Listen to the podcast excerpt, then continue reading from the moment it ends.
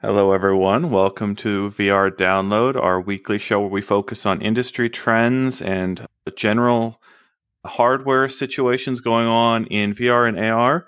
Hamilton here, your host today. I was in here yesterday with Kyle doing like an impromptu Q&A session, but this is our regular show where we get into the latest VR news. I'm joined here by I'm David Heaney. I'm from Northern Ireland, and recently I've been trying out the Nreal Light AR glasses, which we will talk about in the second half of this show. All right, Heaney, let's get into this first news. All right, Apple's VR AR headset. What do we call it, and what is it going to do? What do we know at this point?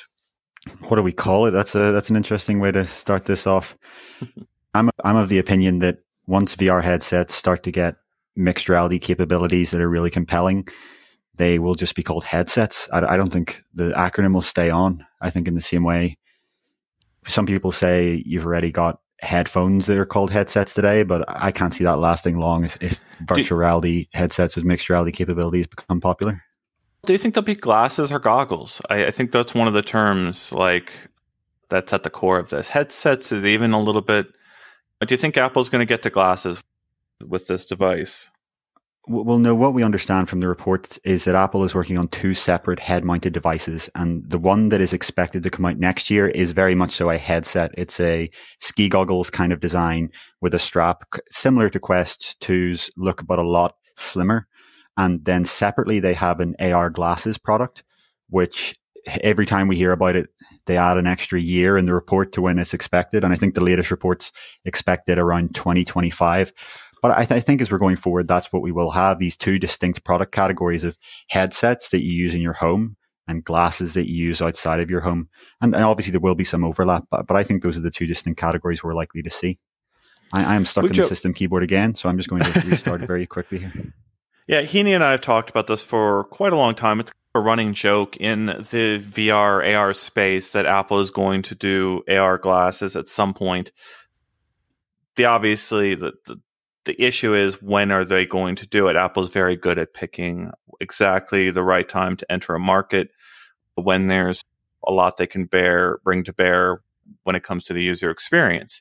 So we're curious are we at that moment where the user experience in AR can really be leaped forward in a significant way or are we going to see that first with VR and could we see them really do some really neat things with uh, robust mixed reality right out the gate? Yeah, that's the reports indicate that this headset, and here is the only visual we have from any kind of reliable source. The, the information has claimed to actually see, have seen images of a late stage prototype, and they aren't allowed to, for legal reasons, I believe, just take that image. So what they decided to do was have their artists sketch what they saw. And this is what it looks like. You can see that there's this kind of mesh fabric facial interface kind of thing, a, a curved visor at the front, a power button there, and a strap that presumably will be sold in different configurations and colors. And it's very similar design to the Apple Watch. But our understanding is that this product will be mainly focused on mixed reality. So there's no indication from any of the reports that this is going to have touch like gaming controllers. The only thing we've heard about input is that it could be some kind of novel device that goes around your fingers as a ring. Some have codenamed it or nicknamed it a, a thimble. So the idea is that this will probably be focused on in-home mixed reality. So games that take place within your physical living room or having overlays on your wall, a virtual television, and what we've heard recently in the report, and the reason that this is news this week, is that supply chain analyst Ming Chi Kuo, who is known for having supply chain sources and predicting Apple products years in advance, he has a 76% accuracy rating. He is claiming that this thing will have M1 chip level performance and dual 4K displays. And the M1 is the, is the chip used in the MacBook Air and in the latest iPad Pros. It's Apple's first kind of PC chip that they've made themselves. And that's a pretty extraordinary claim because to put a chip like that in a product this size while still having a long battery life seems to me to be effectively impossible. So I'm wondering if something's got lost in translation there or if this is going to be a new chip from the future that will be able to provide that level of performance in a headset like this. Mm. But if that claim is true, this thing is going to be significantly more powerful than Quest 2. Yeah, and uh, Quest 2 being unlikely to be the device that this product is going to compete against. That's that's the elephant in the room here. We we have we have no expectations that whatever comes of this is going to go up head to head against the Quest 2, right? It would be Project Cambria at Meta that this competes against. Micro displays are not cheap. So that from the start, that means that this product, if if Kuo's claims are correct, isn't going to be cheap. Kuo himself in the past has claimed that this thing will be priced at least thousand dollars. We heard another report, three thousand dollars. If you look at the cheapest M1 MacBooks, if I'm not mistaken, are something like eighteen hundred dollars, maybe f- somewhere between fifteen hundred and two thousand dollars. So Apple is not known, and as you say, it looks like this thing's going to be more of a competitor to the Project Cambria high end headset that Meta teased at Connect recently than Quest 2. And you've got to wonder how that strategy is going to work in terms of how are they going to build a big enough consumer base to make it attractive for developers to build on this platform if it's only going to be available to a very small amount of people. And, and one of the reports earlier this year, I remember said that claimed that Apple's internal expectation is to only sell a few hundred thousand of these things. So I wonder if this will mm. be more mm. of a developer kit than really a consumer product. So the the thing I just want to throw out there, uh, there I saw it in our comments already. It's like year in year out, week in week out, people are getting tired of sort of sort of these endless teases. It's been nonstop rumors, leaks, hints, and to your point, right at the outset of this, the AR glasses, the super slim thing that will actually wear out in the real world on a regular basis keeps getting pushed out into the future. And from everything we see from our vantage point, it may be that way for a couple of years now, since these types of devices may move the bar forward for those AR glasses to hit, like in order to match this experience. But the thing I, I want to mention here is that Apple is hiring people. They are, and, and I and I think of that. It sounds like such a stupid thing to say, like it just, but they are staffing up, and some of the most talented, dedicated people to virtual reality and augmented reality, and these technologies fundamentally changing the the 21st century. They are going and getting hired at Apple, and they're working on something and I just I want to come back to that. Like even you go back uh, years, I know they've always been working on something, but it feels like I've seen more people hired by Apple in the last couple years than the years prior, and it seems like they're actually ramping up to finally deliver on something. And I only mention the hiring thing because there's so many people out there that are negative on Meta and critical of the fact that Meta is in the lead here. And I just want to say that there's plenty of people out there who are not taking positions at Meta and going to Microsoft or Apple and trying to staff those competitors up and try to build a competing platform. Yeah, we've seen quite a few of the big names go in recent years, as you've said. Apple has been hiring even some of the people from Valve, as we've heard rumors that Valve is less focused on VR than it was before, and potentially, again, these are just rumors, but potentially Valve was disappointed by the, the Half Life Alyx not really spurring a resurgence in the PC market. Uh, just, just to come back on some of these comments on the M1 chip, just yeah, that is a good correction from the commenters. That the base MacBook Air with the M1 chip is one thousand dollars, so that's the kind of price floor we can expect. And just to respond to this uh, comment here, someone saying the M1 chip has excellent battery life, and, and, you're correct, but that's when it's paired with a battery that is three times larger at minimum than what we see in the Quest 2. The question isn't does the M the question isn't is M1 very power efficient? It's is it the right kind of chip to put in a headset that is supposed to be a few hundred grams? You have to remember Apple has a series of chips that it uses in small portable devices. It's the A series that's in the iPhone, and they're still incredibly powerful chips, and they're more powerful than Qualcomm puts out, but they aren't PC level performance.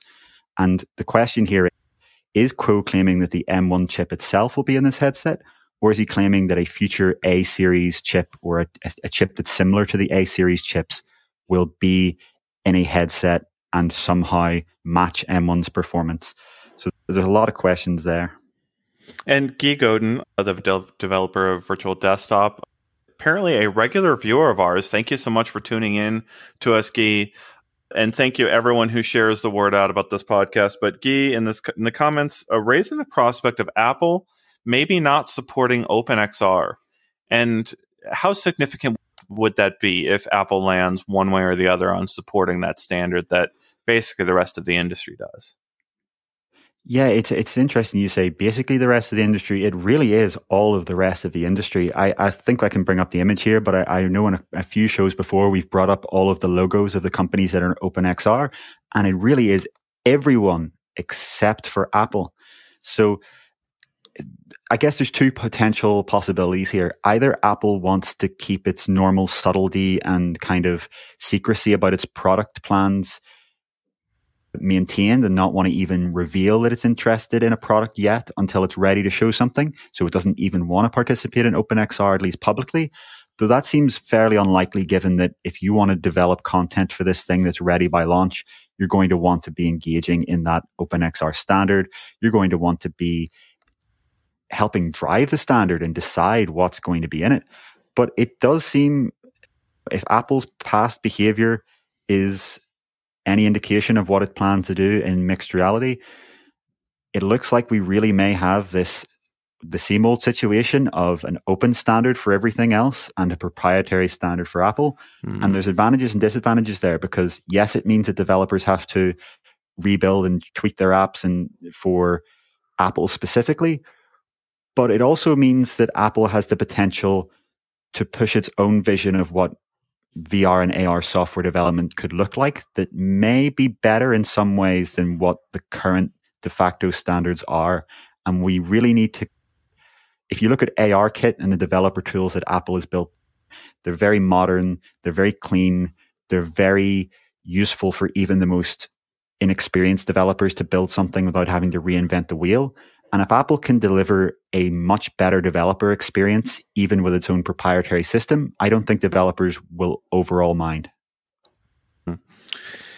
I think the open standard is an interesting one to me because that's one layer of potential conflict between the various platforms uh, and added cost potentially for developers to have to develop for two competing systems rather than one system and being able to get all your software on, on all these devices. But it's not just it's not just potentially OpenXR. It's input two where the Apple platform might diverge substantially from the the existing content that we have. And I, uh, I, I think of all the people out there that have bought into VR headsets these last five years, and all the wonderful things we've done with tracked hand controllers. All the amazing top selling VR games are all tracked hand controller games. And we are in this transitional period where uh, a lot of hand tracking games are coming out on Quest, even. And I would not be surprised to see hand tracking to be a, a kind of big part of what Apple does. But that's another kind of friction point where there may be just a completely different audience that these headsets appeal to than the existing one. And honestly, a different set of developers than the existing set of developers who all fell in love with tracked hand controllers as the way they want to interact with virtual content. Yeah, I, I guess if as Meta's aiming towards controller free hand tracking itself, we'll probably see overlap in the kind of content that's built for potential future meta headsets that might eventually not have controllers and what Apple's doing here. I'm going to bring up an image here of what we think is the thimble. This is shown up in a few Apple patent filings and a few of the more reliable reports about what we might see in this headset. So it looks like Apple is going to go for an input paradigm that is just completely different to what we have in VR today. That's not unexpected from Apple. Apple generally doesn't like to follow the same human interface procedures that companies before did. If you look at the iPhone, it was a radically different interface than the button phones that were there before. People were heavily skeptical about the idea of a purely multi touch device at the time. No one seems to remember that, but half of the internet's response to the first iPhone was it doesn't have a keyboard, it's useless. Why well, the hell would I ever buy one of those? Heaney, this interface, the thing I, I think that's so interesting about it is workrooms, Horizon workrooms from Meta. If you go in there and use the controller as a writing device down on the the the top, it's it feels like one of the first times that like uh, a VR input device has bridged into something that's classically usable. Like I know Tilt Brush has been nice to be able to paint in the air and you could do these virtual whiteboards, but actually having that tactile feedback of physically pressing against a table and having that that feedback be one to one with exactly what a pen experience is was pretty amazing. And when I look at these ring controllers, I see the potential for something similar. Yeah, that, that is actually what we saw in one of one of the patents. This idea of the Apple Pencil being used in conjunction with this, and the, the technology behind how this would actually be tracked is quite intricate, but it, it doesn't really matter. The idea is the experience here would be that you do get a tracked pencil and the surface for haptics is whatever table you're using. And it's interesting that these rings would essentially be a self haptic system because that is the problem when you're designing for a system without hand controllers and when you're just using hands. It can't just be a free floating interface in the air because there's nothing there. There's no real way to interact with content that feels tactile in the same way that using a touchscreen does. But if you are able to use the surfaces and if this headset does have an understanding of where your tables are and where your walls are and where your furniture is, they can make haptic surfaces out of the environment around you rather than having to emulate it with a controller system. But it's one of those things that it's very hard to predict or even expect what to see here. And I'm fairly sure that only Apple insiders right now know exactly what Apple's input approach is going to be with this headset. This is a great area to transition into our second subject today, where we're going to talk about these Nreal AR glasses that Heaney has had his hands on, or rather his eyes inside of recently. And the reason I'm, I think this is a perfect transition point is one of the sticking points that Heaney and I have gone back and forth here is I think it's an advantage that Apple has that potentially no one else can have is tracking your phone or your iPad as a potential input device, or potentially even just mirroring what's on those devices into your VR headset or your AR headset, whatever you want to call it, in real time for anything. So the fact that maybe your iPad could be laying on the desk in front of you and you could still take your Apple Pencil and draw on it, even though you've got glasses on, that's that's something that we haven't really seen uh, even Microsoft match with like its Windows approach to having these floating windows in their home space. Yeah, it's okay, but it's not as efficient as I don't know being able to access two or three devices around you at any time with a natural pencil or with your finger input will, will be really interesting to see what happens there. Hopefully, we'll have Heaney rejoin us here. It's funny. One little glitch in his app is whenever he joins uh, the app, there's like a half a second little hitch in my reality here.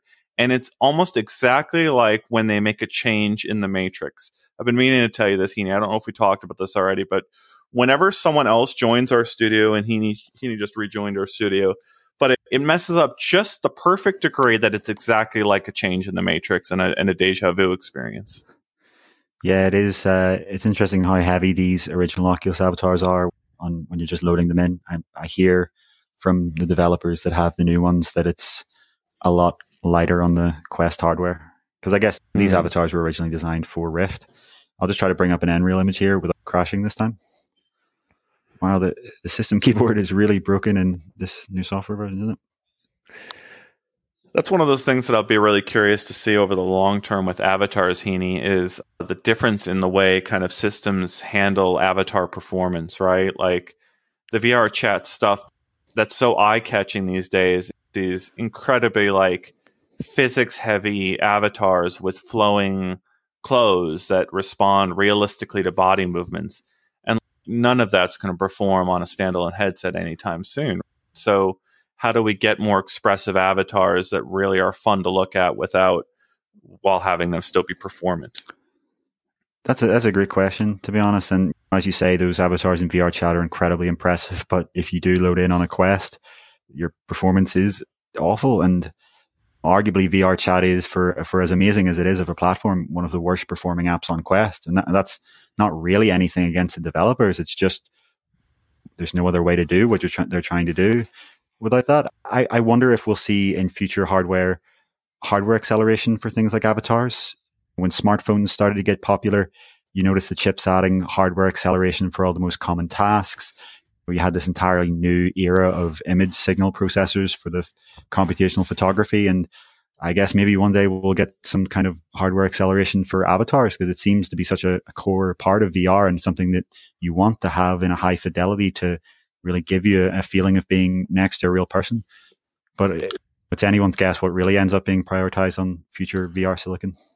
All right, Heaney, uh, let's get into Nreal here. You disappeared last time I tried to transition to you, but while I've got you here in this demonstration, what do you think I have in my hand right now, Heaney? Uh, is it the Ray Bans? No, I've got my phone in my hand, and I wanted to use it as a demonstration of just how darn compelling it would be if this was one to one tracked in real time. If if I could actually see my phone screen in real time in VR, I would be in VR a lot more often, in my opinion. Like I, I would, uh, there's too many reasons to go out of the headset, look at my messages, look at my apps, and just uh, the usefulness of that device. Heaney, you've had time with Nreal, and you talked about this input scheme on it. What is it like to have that system, and how much better will it get get when our phones can be tracked in real time by the headsets? Stand by here. It, it keeps glitching for me here, my headset, unfortunately. I'm going to try and bring up an image of Nreal and then I will answer all of your questions. I get a sick sort of satisfaction from the fact that it's bugging out on Heaney because it's like a Frankenstein's monster situation where I can sense his stress in real time through his avatar at his own software failing him. And it's. Uh, it's not my software, it's the system keyboard we don't have our own keyboard in this app. At Quest developers can bring up the Oculus system keyboard for text input, which we use. It's worked on every prior software version, but on this one, it, it keeps locking me into it. I actually had the same problem with the browser earlier on, so I don't know. Maybe I just need to reset my headset. Anyway, I think I've found some images of Nreal here we can bring up to show our viewers what we are talking about. And if you're not familiar with the news here, Nreal just this week, in fact, just today, is launching the first AR glasses product in the United States of America. It is available in Verizon stores today. And on Thursday, it will be available from their website. Now, the important caveat to that is that they only work on a specific list of high end Android phones. And I've been trying to get the confirmation of this for so long, but I don't know yet whether it's just Verizon models because I know I'm not sure if Americans know this, but you America is fairly unique in that the carriers in America have a lot more control over Android phones than in most countries. The firmware on an Android device is actually different between carriers in America, which I only found that out a few year, a few years ago, and so that means that features like this could really be restricted to only Verizon phones. But yeah, if you have a, a Galaxy S21 a Galaxy S20, a Galaxy Z Fold, a Galaxy Note 20, or a OnePlus 8 from Verizon, you can purchase these for $599. If you don't have one of those phones, the cheapest of them is $799. So your all in price would be $1,400, which is very steep. So right off the bat, I'll just say we're going to have a review of this up likely tomorrow, a full review on our website. But I don't recommend you go out and buy one of these phones just for this product. But if you do have one of those phones and $599 is the kind of thing that you could throw around on a kind of toy slash preview of the future, it could be something interesting to play around with. More, more or less useful than Gear VR circa 2014 than Gear VR. I think it's more useful, but the question was less than $100 and this is $600. Is it six times more useful? I don't think it's six times more useful, but I do think it's it's probably on a similar level in terms of what you can do with it, although the content itself isn't. Gear VR had Facebook's backing to fund a lot of games and apps that made it semi useful, whereas this really is filled with demos right now. There's not really a compelling software on this yet. Although I would say the built-in ability to the cast browser screen, sorry, not cast, to position web browser panes around your real room is in itself the most useful app on this. That is the kind of the part that's actually most impressive. The AR apps are just a fun way to get a preview of the future and find out what AR glasses feel like.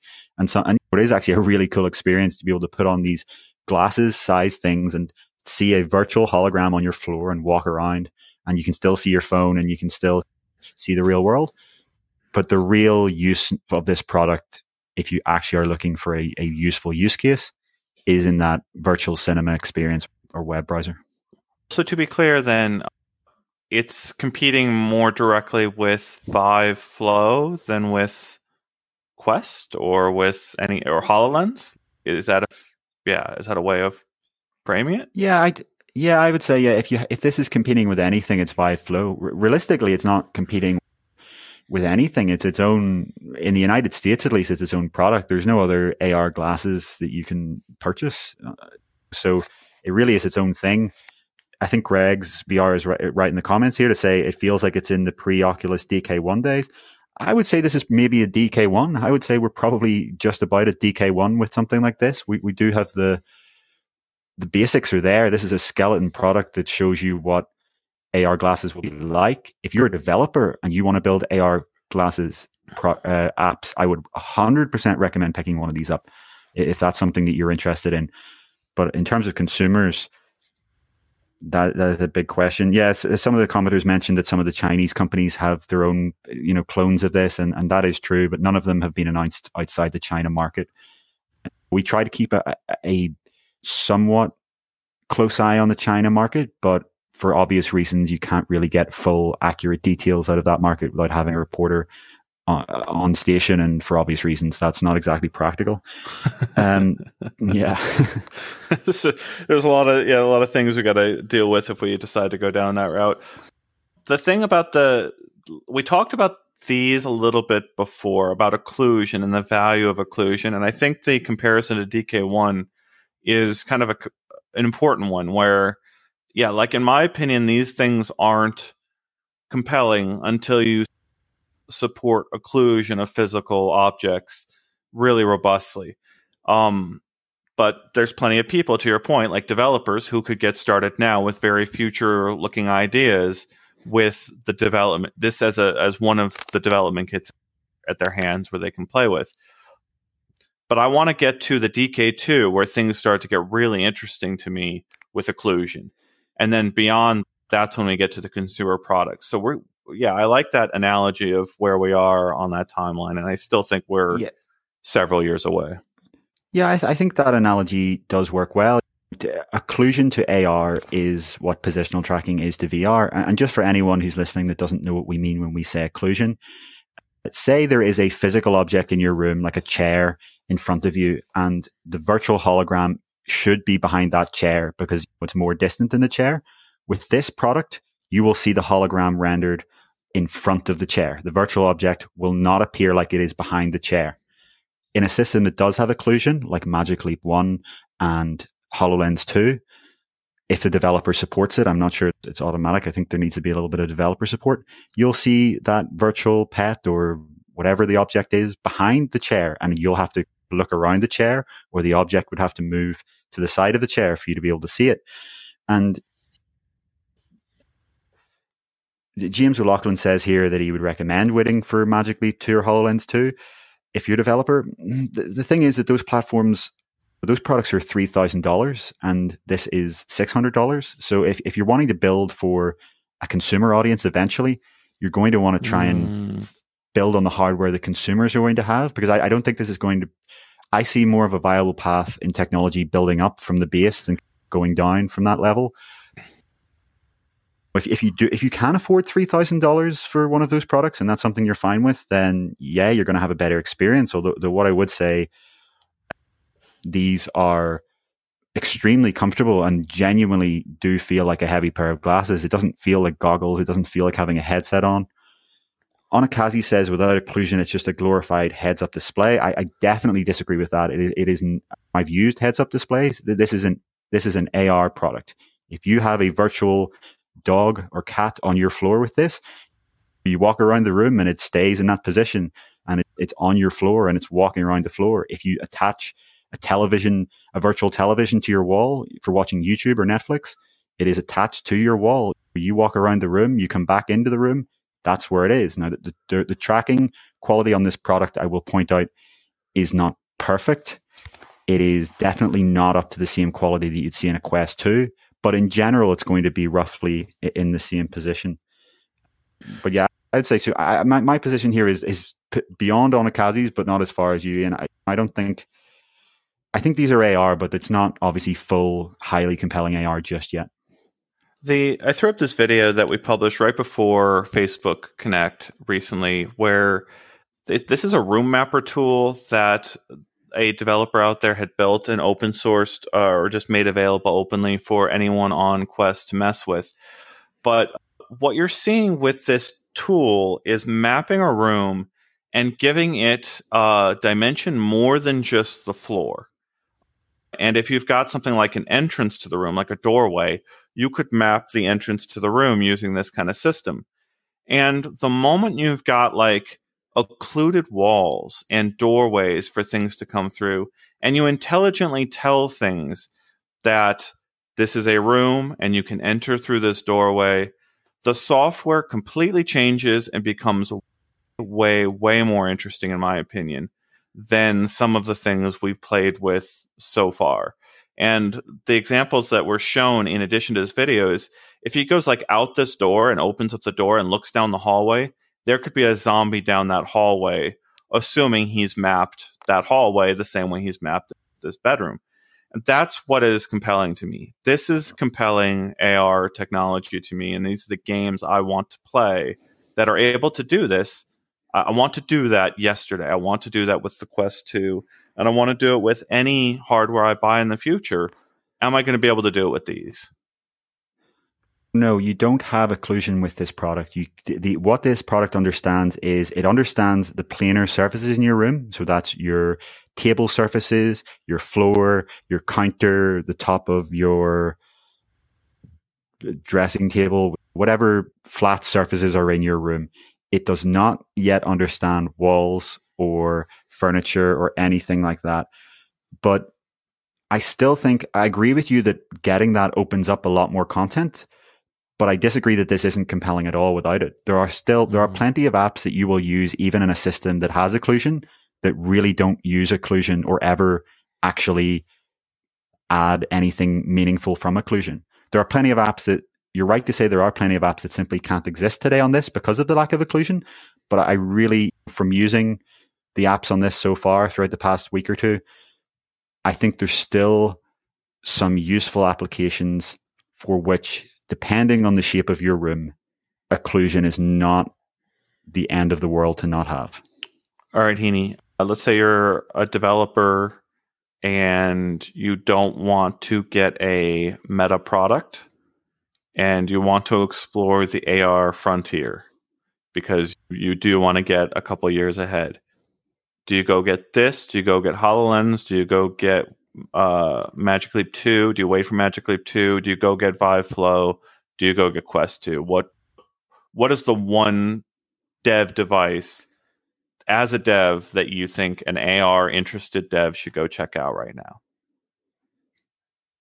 That's a very difficult question. I, I would point out that we reported on this. Magic Leap has pivoted from consumer to enterprise. I would have to double check, but I'm not actually sure Magic Leap still sells to just any interested consumer developer. I think they've gone down the path where you need to be a business to now relate to them. And we haven't heard any indication that Magic Leap 2 will be any different. I don't think, uh, correct me if I'm wrong, but we, we haven't heard anything from Magic Leap about going back into the consumer market. If anything, if you look at their hiring, if you look at their kind of the, the reported product plans, it looks like they're leaning heavily into that enterprise market. Microsoft is the same, although you can buy a HoloLens 2 as a developer. You don't need to be a business to get one. But at the same time, there's not a consumer platform there. Someone said earlier, uh, you know, the chat scrolled a bit too quickly, but someone said, why would you want to build on Nreal's platform if it's fairly unlikely that Nreal is going to be a, a big player in this space in the long term? You have to understand that these glasses are not actually powering this experience. The experience is entirely powered by the phone. There is no full fledged chip or battery in these glasses. They are entirely powered over that USB cable. And so it's actually just an Android app. If you're building for Nreal, you're just building Android apps. And I think it's a fairly safe bet to say that at least one of the major platforms in AR is going to be Android based. So you're still getting that experience there. And and you're picking an engine like like Unity, right? Like yeah. assuming so if you're so if you're an, uh, a Unity developer, you, you've got some experience in Unity and what an APK is and how to put an APK on a device, you might be able to actually put something on these glasses that you could see as yeah. dev. Yeah, I'm just going to come back to the question you asked at the start. I think we were having while we were trying to get those images up, I didn't really get to answering it. But the biggest limitation with this product and my biggest problem with it is not the glasses themselves. It is this phone because not only is the phone being the battery and the processor for this product, it's also the primary input device. So just like with Vive Flow and just like with the controller that Oculus Go had, it acts as this rotational pointer, but it's not actually positionally tracked. So you just get this strange laser line coming from the phone that you point around yeah. and interact with things. And that is the most clunky thing. Though what I will say is this does have a hand tracking SDK, although bizarrely, one or two apps support it. None of the major apps support it, and the system software doesn't even support it. I don't understand why, if you were Nreal and you have this fairly awful control scheme, if I'm being frank, you wouldn't push developers to support hand tracking. I don't understand why the system software doesn't support hand tracking. It seems like a bizarre oversight to me. But given that this does have that hand tracking, I think that's why this does become something interesting for developers because if you're a developer, you can open Unity, you can the hand tracking support, you can play around with putting a, a mini game on a table and just learn what's fun in AR. And it is because it's that $600 price. Again, obviously that is not cheap for most people in the world. That is still a, a large amount of money, but it's not 3000. It's not that level. And if you do have mm. one of these devices from Verizon and you're, and you're an interested AR developer, why not is what I would say. Why not give it a try? But for anyone else, obviously, this is not a mass market product.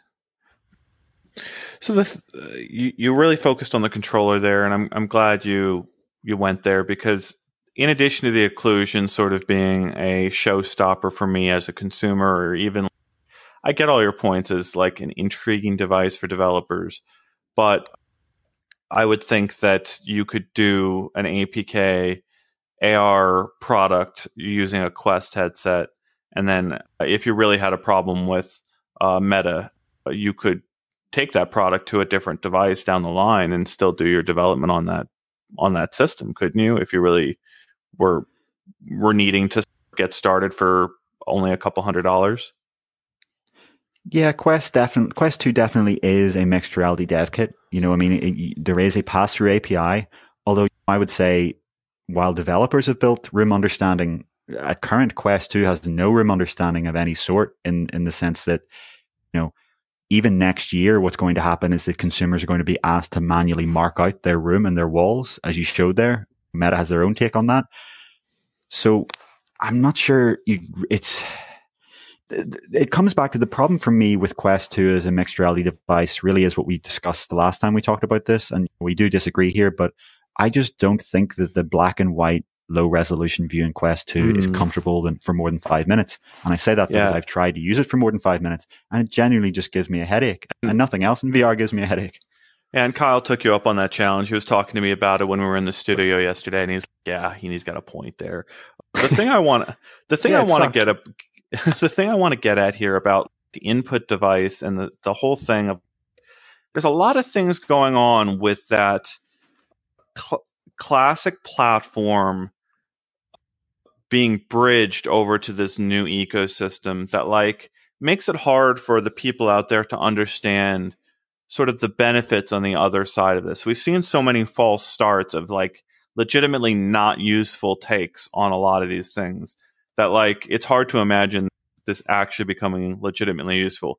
But I keep coming back to this situation that I have in my house where like I have a whiteboard calendar that I've put up in my kitchen for tracking all the the things going on with my family. A sports practices, trips, all those things go on this physical whiteboard calendar that's sitting in the kitchen and we all pass by every day going about our business.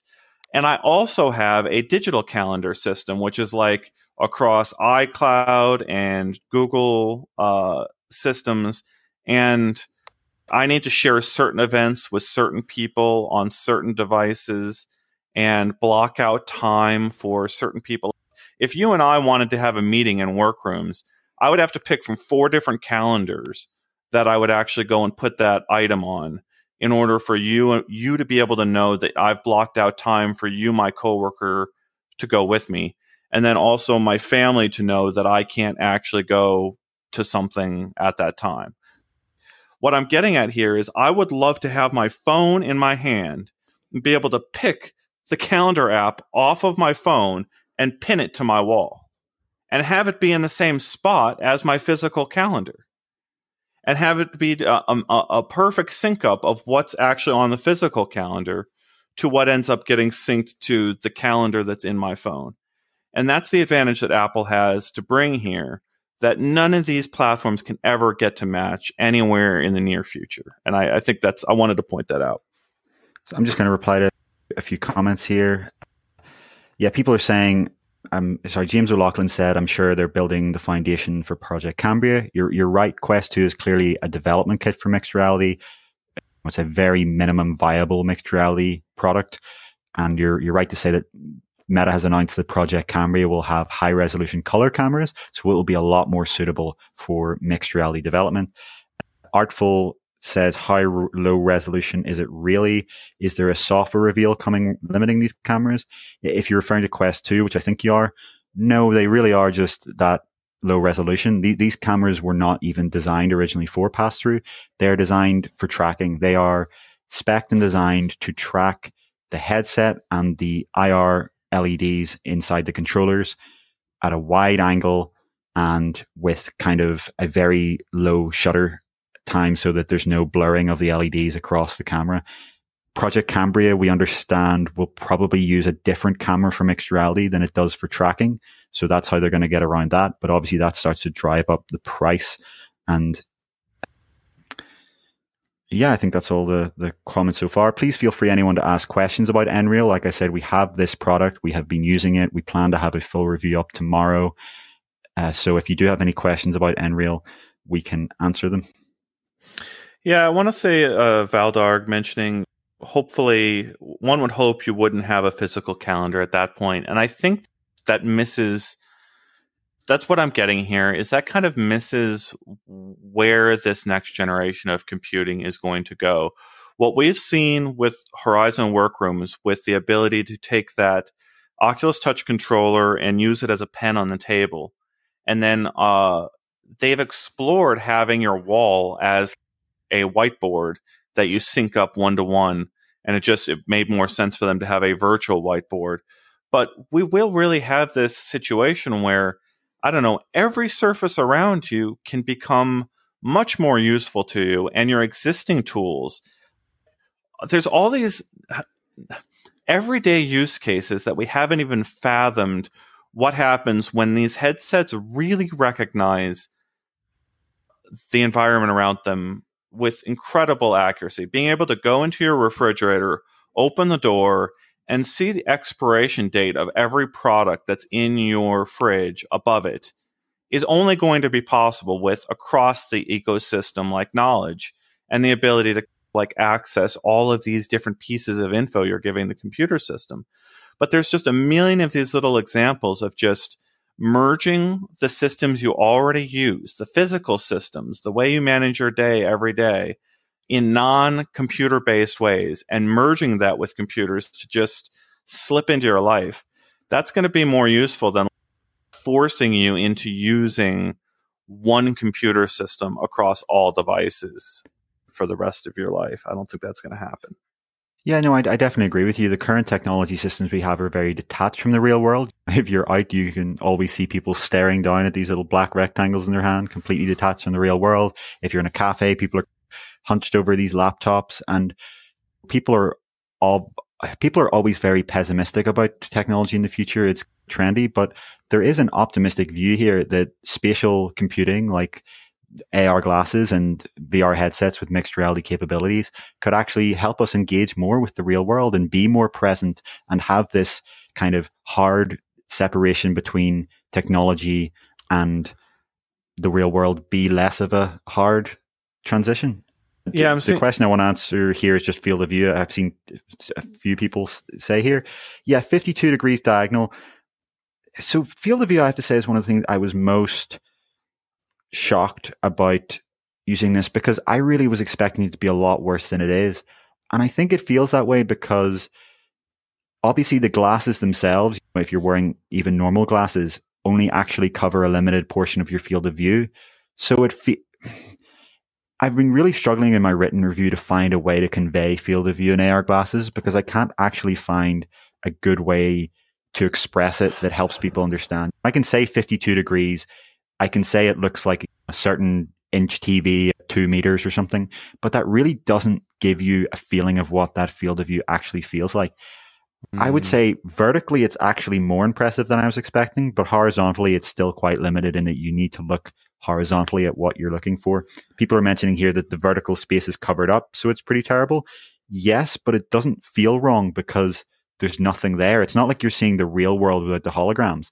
There is that kind of black patch above the glasses, but it it really doesn't feel like a problem. And I I'm more optimistic about field of view after using this, although that is only when you're using content that's far away. If you're trying to get close to something, the field of view becomes incredibly noticeable. And that's where some of the most interesting g- game demos on this so far are tabletop, where you have a, a tabletop game that you would play in real life, but it's virtual and projected onto a large table in front of you. And if you can get closer to that would be so much more compelling than today where you really have to constantly look around and parts of your table will not have the content anymore. Yeah, I don't know if this is going to work, Heaney, but what is the size of your virtual TV here? I don't know off the top of my head. I think it's 1.3 meters or something. 1.3 meters. How many is that in inches? What kind of? Is this a 65 inch American, TV? I don't know. Oh, don't. oh, you mean for you mean diagonally? I don't know. I, I don't know. Actually, I, I don't know. I want to know what the, the equivalent of this is, and then how far away it is from these cameras over there. To wonder, wonder if there's an analogy there that we could provide. If you were uh, standing where the camera is and looking at a, this screen with these Nreal glasses on, how much of this would you be able to see? Trust me, I've that's what I was saying earlier. I've been thinking about this for days, and it really doesn't work. This idea of saying it looks like a whatever inch TV at whatever meters, because even if you say that accurately, and we do have the accurate figures, and we'll have that in our review, it still doesn't convey what that's actually like when you're walking around a room and moving your head. It's one of I can only say it feels like it's about if you're wearing a normal pair of glasses, think of maybe eighty percent vertically and maybe 50% horizontally. That's all, that's the best I can express uh. this, ah. but we're, we're, it's one of those things where we're going to just need to wait until people actually get to try AR glasses to, so we have a baseline to compare it to. I don't know. I, I get, I get that. It's just, I get the TV thing. It's just, I had the original Magic Leaps on, and I remember standing maybe in a room that's uh, uh roughly equivalent to the studio, and I'm standing on that wall the far end wall, looking at an opposite wall. And in that setting, they were able to augment almost floor to ceiling. And it was a really believable effect when you're at that distance and yeah, you've got content in that sort of perfectly lined up space. But the fact is, most of the time, you're much closer to the surface that you're looking at and you don't want to artificially have to walk to the opposite side of the room to see the whole view of the thing that you want in front of you. And it becomes like endlessly frustrating to have to update that all the time. Yeah, for sure. Eh, for anyone listening that isn't aware of the mm-hmm. current state of AR, the field of view here is still very limited. That is, we are years off in AR glasses size product that provides a wide enough field of view to really get close to objects and, and still see them in your view. But the, the optimistic thing I would say here, and I've seen a few questions on this to answer, is that the resolution is incredibly impressive. The resolution is better than Quest 2. It's better than Reverb G2. And from my angular resolution characteristics, it is roughly the same as or slightly better than even Varjo Aero. So you will have no problem reading small text even at a distance, which means that you can place these virtual monitors quite far away and still easily read them. But obviously, it still limits the kind of content you can have when you can't bring stuff close and still fully see it. Is there IPD adjustment with these? There is not. Uh, there are prescription lenses, though. You, the I, I don't wear glasses, so I can't really tell you whether that works or not. But I think mm-hmm. obviously eventually we'll get one to Kyle, the bespectacled individual, and he can tell us all about it. the, spe- the, the bespectacled individual. If you have any last comments, leave them. We'll try to get to them before we close up. Is there anything else we uh, should get into, Heaney? Anything else on Nreal? Uh, I guess we should just say it's fairly unlikely that this first mover advantage is going to give Nreal a major position in the US market. I think this is still too expensive and too limited to the amount, amount, number of phones that it supports to really be that first mover advantage. Obviously, Nreal tells me that you can plug in almost any device and see your phone screen floating in front of you, which I guess is cool, but I don't know if that's five hundred dollars, sorry, six hundred dollars worth. But we do know that in Asia, they actually have a new product called Nreal Air that doesn't have any positional tracking and doesn't have the AR features or hand tracking and is just designed to mirror your iPhone or any other phone to a floating screen in front of you. So I'll be interested to see how well that does because coming back to your question about how do we compare this to Flow, I actually do think this is preferable to Flow if what you're looking for is to just have a virtual cinema screen in front of you when you're traveling around on a in a hotel room, but I don't think it would be very suitable for a plane because mm. the distance just wouldn't be suitable. So if, if you're on a plane or a train and you want a portable cinema, go for Vive Flow. But if you're in a hotel room, I would pick this because it's it's more comfortable and you can see your real phone. All right. Thank you so much for joining us, everyone. Make sure to come back here on December 2nd at 9 a.m. Pacific time for the Upload VR showcase. We've got a heck of a lineup of new VR game announcements to reveal at that time. We've trickling out some of those reveals on our Twitter account. If you go follow at Upload VR. Thank you, everyone, in our comments for the wonderful questions. As we've repeated here on, an, we're going to try to be in here a lot in the studio, answering questions as often as we can. And we're so appreciative of this supportive atmosphere that we see in our comments. Oh, please, if you have answers to the questions in the comments that are really helpful, drop them in there. Help out your fellow VR buyers, help them save money, save time, figure out what's cool out there. Uh, lots of questions coming uh, through in our, our comments all the time. And come back to us on Thursdays where we do the VR Games cast. We have Xena and Jamie in here usually talk about the latest VR games. Heaney, but not myself, because and, yep, uh, not this week because Thursday is going to be this Upload VR showcase. Jamie and Xena will hopefully take a nice long nap uh, and disappear into the forest somewhere after this big debut later this week. So thank you so much for joining us. We've got a big season. We've got Quest V35, which released right before we came in here. Matrix Resurrections is coming, and we're getting excited for that. I'm getting excited for that uh, because we started off the show that way. And it's just going to be a huge season with everyone getting Quest 2 out there. And if they're not getting Quest 2, they're getting some amazing time in games like Half Life Alyx. And it's just going to be an extraordinary year this year for all the new people getting into VR. And thank you so much for joining us. We'll be here next week. We've got Pistol Whip news coming up this week as well. And uh, make sure to. Yeah, I said it. I said it. Yep. All right. All right. Check us out Thursday. Come back for the VR showcase, and we'll see you in the future. Don't miss the showcase. Do not miss it.